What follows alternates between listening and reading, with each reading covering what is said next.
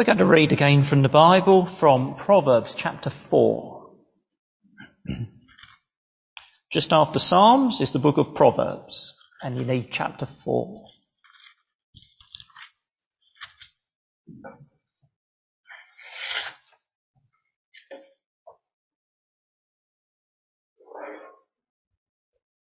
Listen, my son, to a father's instruction. Pay attention and gain understanding. I give you sound learning, so do not forsake my teaching. When I was a boy in my father's house, still tender and an only child of my mother, he taught me and said, lay hold of my words with all your heart. Keep my commands and you will live. Get wisdom. Get understanding. Do not forget my words or swerve from them. Do not forsake wisdom and she will protect you. Love her and she will watch over you. Wisdom is supreme. Therefore get wisdom. Though it cost you all you have, get understanding. Esteem her and she will exalt you. Embrace her and she will honor you. She will set a garland of grace on your head and present you with a crown of splendor. Listen, my son, accept what I say and the years of your life will be many. I guide you in the way of wisdom and lead you along straight paths.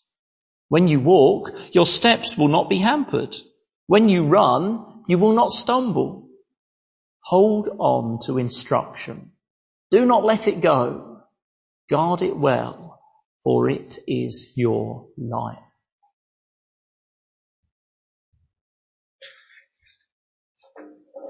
Now at the Lord's Supper, we've been reminded of the death of the Lord Jesus for us. So why is it that he died for us?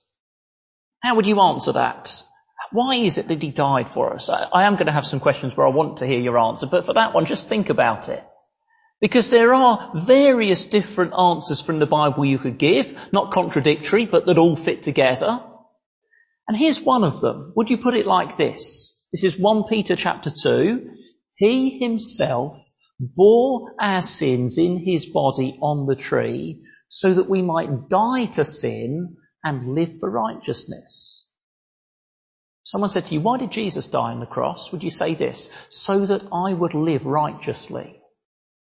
That's one of the answers. And a large part of that righteousness is seen in how we relate to other people. Righteousness in practice is how we relate to God and how we relate to other people. I love the way that Paul's letter to the Ephesians takes us from grand themes of the gospel down to the details of how we relate to other people in the church and the family and the workplace.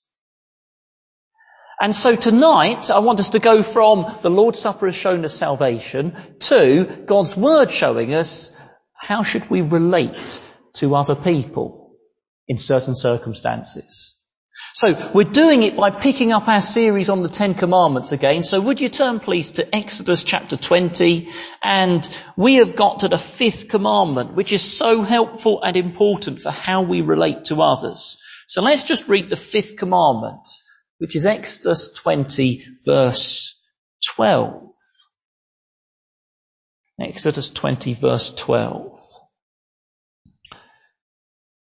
Honor your father and your mother so that you may live long in the land the Lord your God is giving you. Now here tonight we're getting into an area, the area of family and relationships where I know there's quite a lot of pain around, hurt and difficulties in various ways.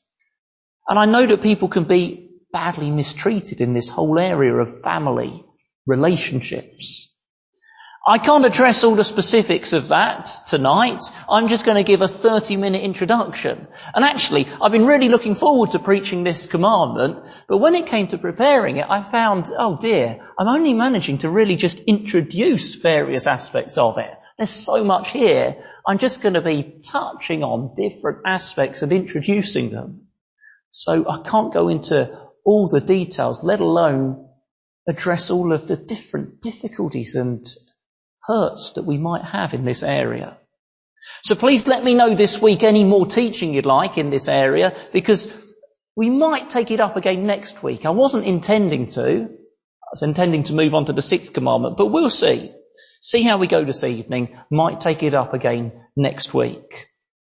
Tonight I just want to introduce to you the principles, practice, promise and purpose of this command, if we'll manage to get all four of those done. Principles, practice, promise and purpose of this command. So let's start with the principles. Now, the Ten Commandments are a summary. We have here just ten short statements and elsewhere the Bible gives more details about how to put them into practice and the big principles that lie behind them. So for example, those of you who go to home group, a recent home group, we were in the sixth commandment, you shall not murder. Very simple short statement. But we saw that behind it the Bible elsewhere gives a big principle. Humans are the image of God. That's why murder is so serious. And then elsewhere the Bible gives a whole load of details. That simple principle, how does it work out for how you drive your car? Oh, okay, that's not in the Bible, but, you know, what you do with your bull that tends to charge at people, or putting a, um, what's it called, around the edge of their roof?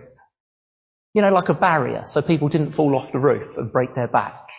All sorts of details for how valuing life gets put into practice. We've got a short statement, but behind it there's so much more. What is the big principle behind this short statement? Honour your father and your mother. What's the principle behind the commandment?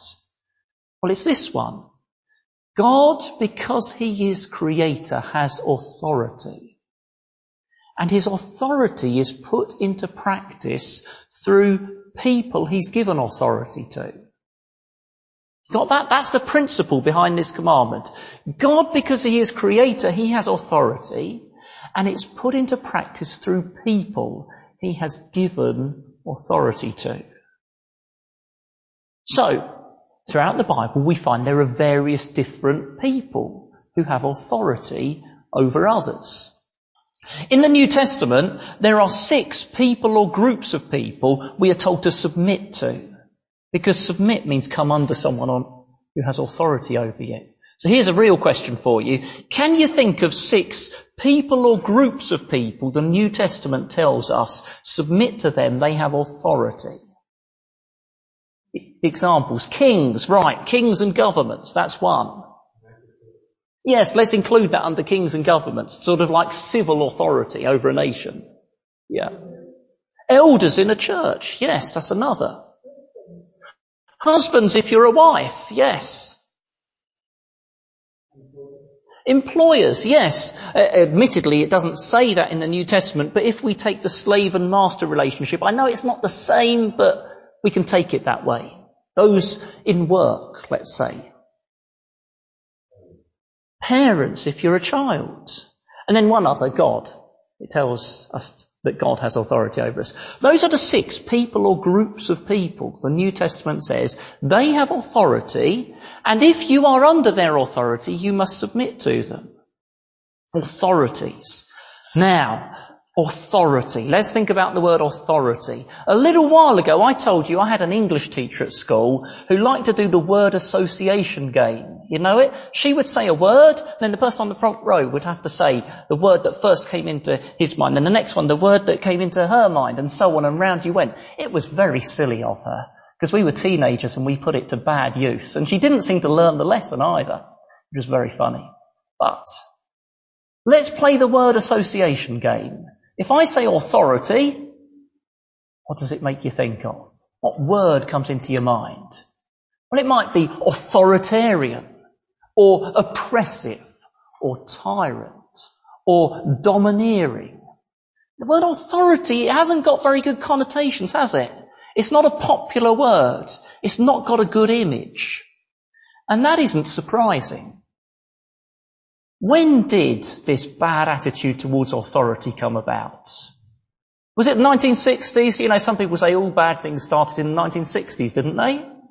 Or maybe the late Victorian age. When was it that this bad attitude to authority came about? Uh, Uh, Garden of Eden, I heard. Adam and Eve, Genesis 3. You're right. You're right. Adam and Eve didn't like God's authority over them. And so there is an unusual verse in Genesis 3. It's verse 16. It's a little difficult. It's God addressing Eve about the consequences of their rebellion against authority. And that verse seems to mean this.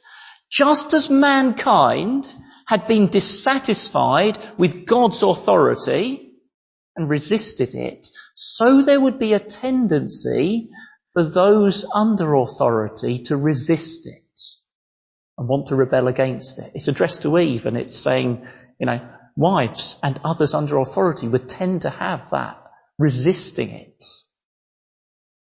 But it also seems to be saying this, just as mankind was dissatisfied with having authority, they were the image of God, they were to rule creation, but having it limited by God, having God constrain it and tell them how to use it, so there would be a tendency for husbands and others with authority to misuse their authority.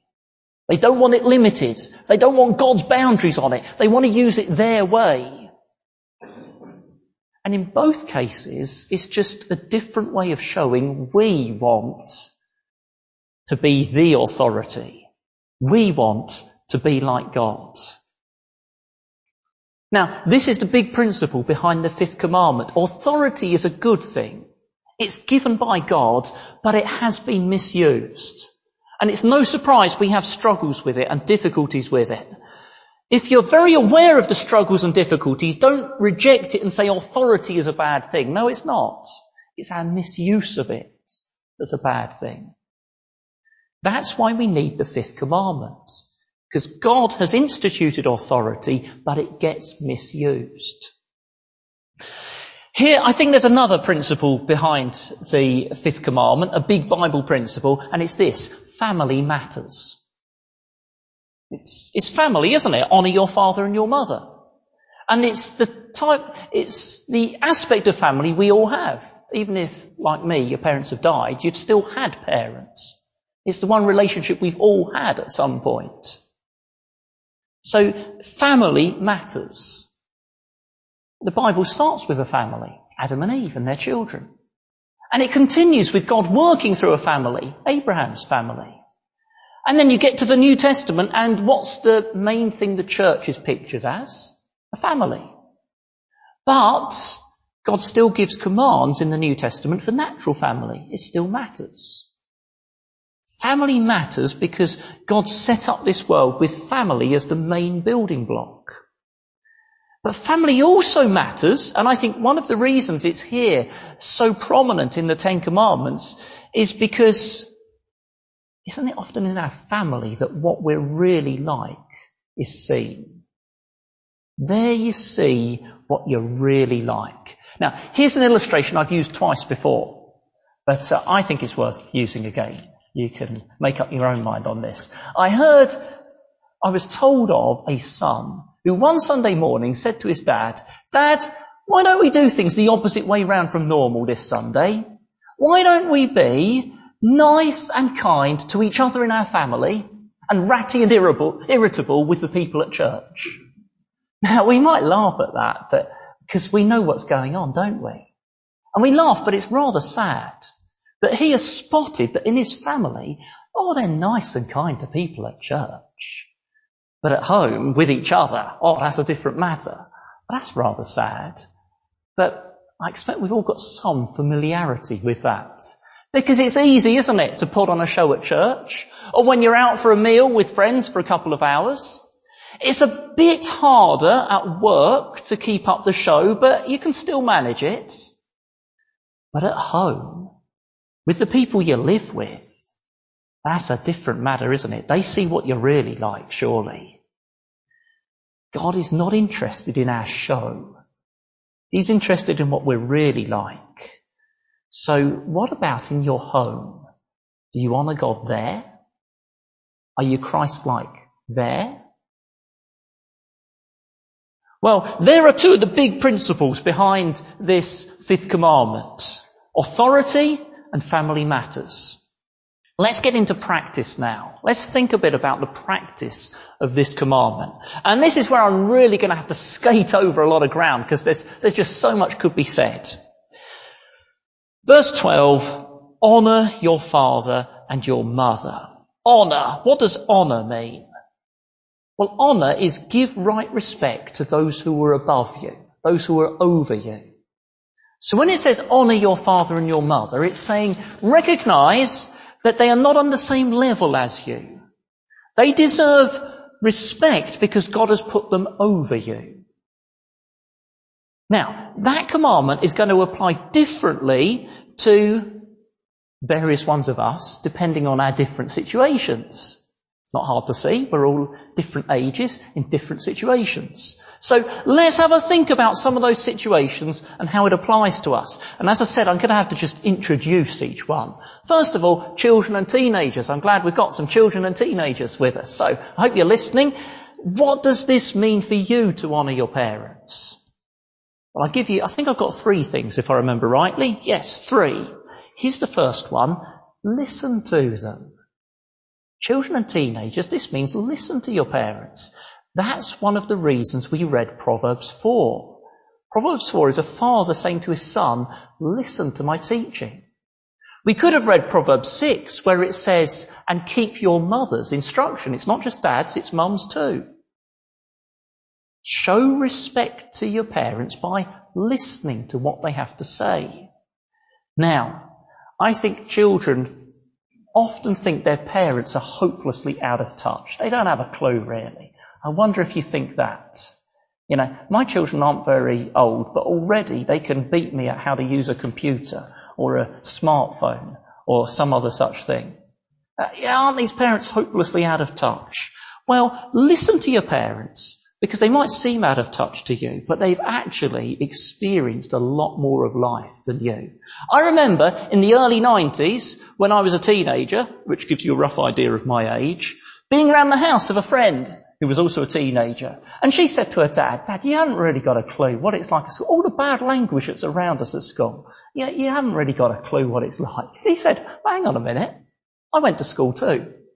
May have been a long time ago. And I was also in the army. So I can tell you, I've heard a lot of bad language. And I know what it's like to have to resist it. Your parents have been put over you by God. And that's very sensible because they've got a lot more experience of life than you. Doesn't mean they get everything 100% right, but it means listen to them. And it also means this, obey them. There's the second thing. First, listen to them. Second, obey them. Now children, imagine that the apostle Paul wrote a letter to Holywell Church. And we read out this evening his letter to Holywell Church. And you listen to see, has the apostle Paul got something to say to me? Is there something for children? Is there a place where he actually speaks to children? And yes, there is. Because as you listen, you hear this. He says, children, in other words, prick up your ears and listen. Children, obey your parents in the Lord. Now, the letter I'm meaning is the letter to the Ephesians. It was written to a church and Paul put something in for children. He said, children, obey your parents. And then he quoted the fifth commandment. Because that's the way you respect them, by obeying them. Here's a third thing. Be careful how you speak about them. Be careful how you speak about them. In so many TV programs, parents and especially dads are spoken of as if they're foolish, as if they don't really know what's going on, as if they're always getting things wrong. I've noticed even Peppa Pig. Yeah, so that's starting really young. Who's the most foolish person in Peppa Pig? It's Daddy Pig. He's always getting it wrong. He's an utter fool. It's, it's giving you a bad lesson. Right from the start, you're taught to think disrespectfully. No, be careful how you speak about your parents. Honour them by listening, obeying, and be careful how you speak about them. I'm sure there's more to say, but let's move on to 20s and upwards. Okay? I'm lumping a big load of people in one category. 20s and upwards. You've got increased independence from your parents. Maybe, maybe you're away from home at university. And so you've got a lot of more independence. But, but still honour those parents. When did you start to get increased independence from them? When did that increased independence start? Have you ever thought of this at the moment you came out of the womb? Yeah, wasn't it increasing independence from that moment? That was a big step of independence coming out of your mother's womb. And then from there onwards, have you thought of this? They've been having to try to manage that increasing of your independence. I'm sure they haven't always got it right because it's really hard to get that right. Shelter them but increase their independence. But it does mean they've got years of experience of handling it. So bear that in mind. It may feel new to you, but actually it's not new to them. So guard against treating your parents as just a free transport and holiday accommodation and laundry and food service while wanting to be free of them. I think this is particularly obviously relevant to university students. Keep in touch. Ask their advice. Um, this quote I've heard said different ways, so I'm not sure exactly how, how entirely accurate it is, but Mark Twain, you know the famous author? It's reckoned that he said, when I was in my twenties, my father was totally ignorant. By the time I got to 40, I was amazed how much he'd learnt in the intervening 20 years. Now, of course, his father hadn't learnt more. It's just when he grew up, he realised, actually, my father knows a fair bit. He's worth taking notice of. Again, be careful how you speak about them. There was a church leaflet for freshers. I must admit it was here at Holywell, where it said in it, it was, descri- it was describing arriving at university. It says you've arrived at university, you've met the people on your corridor, you've got unpacked, you've got rid of your parents. And I winced. I said, well, no, we can't put that in a leaflet. What a way to speak about your parents. You've got rid of your parents. Be careful how you speak about them. Maybe some of you have been converted at university or later, and your parents are unbelievers. Take this into account they may be scared of losing you. Yeah, you, have gone religious and weird, and they're scared of losing you. Show they haven't lost you by your conversion. Show you still respect them and their advice. Unbelievers can still give good advice by God's common grace. But do remember Jesus says you're to put following Him above your parents, and He put it very strongly.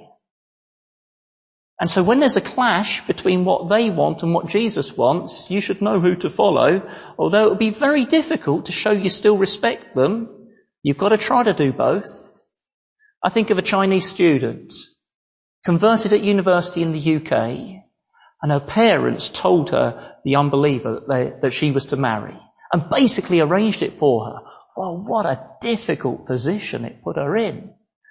And She's got to obey the Lord Jesus. She's got to show that he comes first, hard though that might be.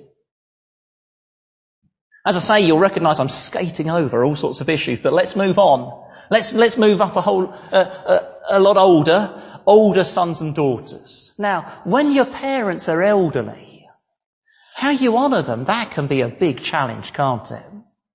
I expect we all know people who've ignored their parents once they've got them in a care home out of the way and then ignored them. We probably also all know people who've had their parents live with them in their home, but oh, how they've grumbled about them. And how they've repeatedly disrespected them by how they've talked about them. I can think of examples here at Holywell that I would, I feel like naming, but I'll play it safe and not, of people who their elderly parents have been very difficult to care for. But oh, how how respectfully and affectionately they've spoken of them. I expect there have been times they've been really worn out emotionally and physically. But their words and their care have honoured their parents. The way they've spoken about them, you might be able to guess some of the people I'm meaning. I feel like naming them, but I won't. And that can be true with your parents in your home or in a care home. Notice again the importance of how we speak about others for honouring them. What about other relationships? It isn't just parents. This commandment is broader than just parents. They're put here in a sense as representative of all sorts of people in authority over us. So who else are we to honour?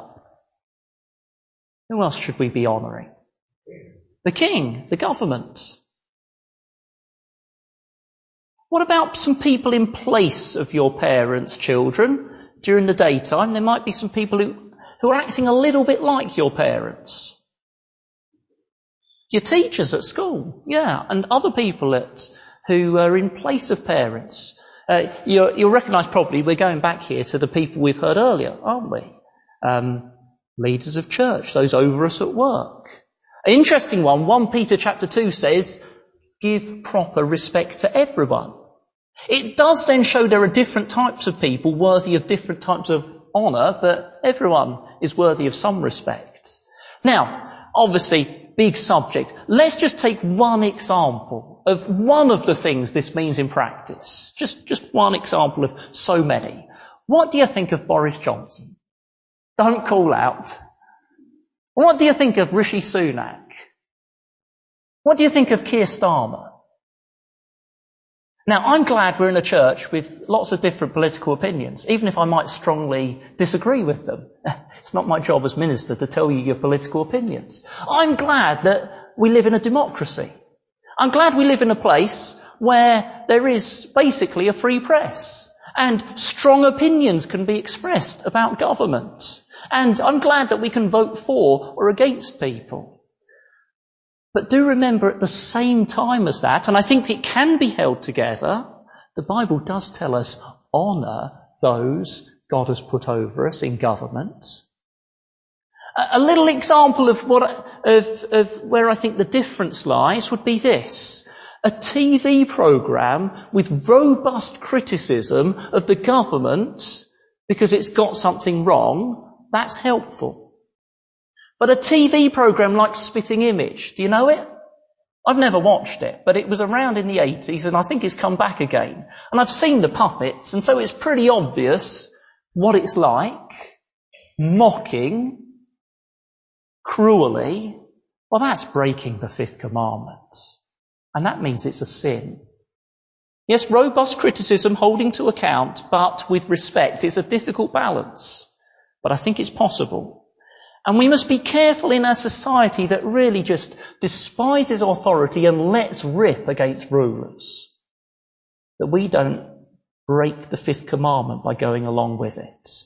Now, that's just one example. There's so much to say about other relationships and showing respect. I'd also like to have a, a section on parents and what the fifth commandment means for parents. But I think we've got to move on. Because I said we'd do principles, practice, and next promise. These next two are going to be much briefer. Promise. There is a promise with this commandment. Let's read it. Exodus 20 verse 12. Honor your father and your mother so that you may live long in the land the Lord your God is giving you.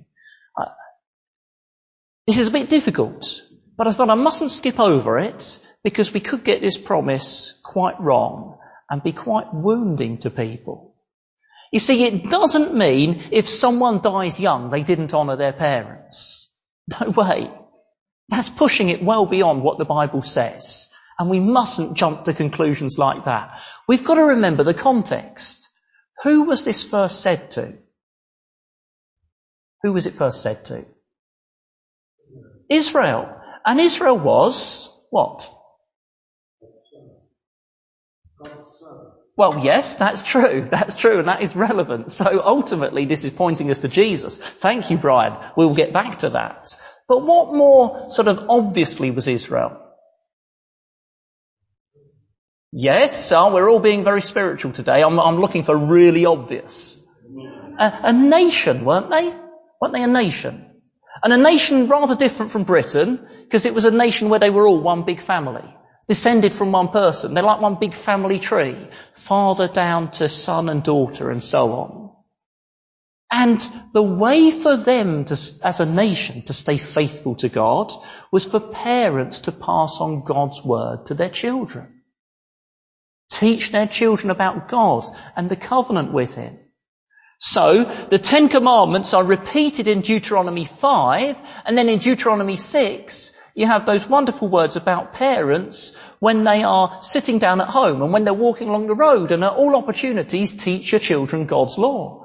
Pass it on to them so they obey. That is one of the reasons we read Proverbs 4. The father is passing on God's word to his son and saying, this is the way of life. This is the way of covenant blessing. That's what Proverbs 4 is. So obeying parents would be obeying God if the parents are passing on God's law and his covenant. And if they obeyed, Israel would stay in the land under God's blessing. If they disobeyed, what would happen to them?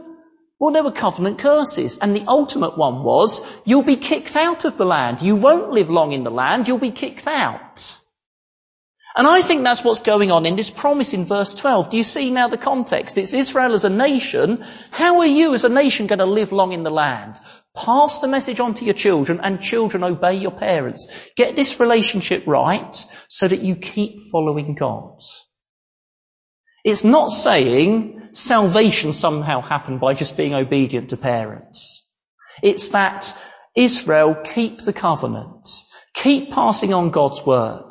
Children, obey what your parents tell you about God, and you as a nation, you'll live long in this land that I'm giving to you. It's not salvation, but it is a picture of salvation. And it's all a reminder of the purpose. Let's finish with this. The purpose of the command. The purpose of the command is not to give us life forever. The command cannot deal with our sin. Now, most of us know that, don't we? And most of us know we are not accepted by God by perfectly keeping the fifth commandment. But if we're realistic about ourselves, there is still somewhere deep inside that tendency to think, well, it probably depends a bit on how good an attempt I'm making to at least try to obey. It must depend a little bit on how sincere an effort I'm putting in to try to roughly keep these commands. No, no, and a thousand times no. You are not accepted on, in any way on the basis of how you obey. You are accepted on the basis of how Israel, God's son, which is Jesus, obeyed. How did Jesus obey the fifth commandment? Well, what was he doing in this world in the first place? He came in obedience to his Father who sent him. Mary came, and he obeyed his human parents. Children, what do you know about Jesus as a child? Adults, what do you know about Jesus as a child? The answer is frustratingly little, isn't it? The Gospels are not very good as biographies. They're not meant to be. Because they tell you virtually nothing about Jesus as a child. Do you know how Luke summarizes Jesus' childhood? Chapter 2 verse 51, he went to Nazareth with his parents and was obedient to them. That's the summary of Jesus as a child. The Son of God came and obeyed Mary and Joseph. And then he obeyed his heavenly Father so completely that he obeyed even to death on a cross. And as he was hanging there gasping on that cross, he still even honoured his earthly mother. Do you remember? He's there, running out of breath on the cross, but he still finds breath to arrange for John to look after his mother when he's gone. Amazing. Honour of his mother. And the greatest honouring of a father that has ever happened in all human history is the honour Jesus brought to his father by completing salvation. Now, that is how we're accepted by God. Not by have you done a good attempt, not by have you been sincere in how you've at least tried to keep the commandment, but Jesus obeyed the fifth commandment perfectly and all the rest as well. And that's how we're accepted. It doesn't mean the commandment no longer applies to us, oh no. Because we're accepted by God as what? As His children. And so now we obey and honour our Father and are keen to do so, I hope. And one of the ways we do that is putting this fifth commandment into practice. Now, I'm sure you recognize, and I've said it repeatedly, that there's a lot more of this fifth commandment that I haven't managed to comment on. Let me know, please, this week, if you've got other ways you'd like to hear teaching on these family relationships and other relationships and aspects of the fifth commandment, and I'll consider it for next Sunday evening. But we've all heard some way that this commandment applies to us. So let's now go this week and put it into practice. Let's ask God's help now.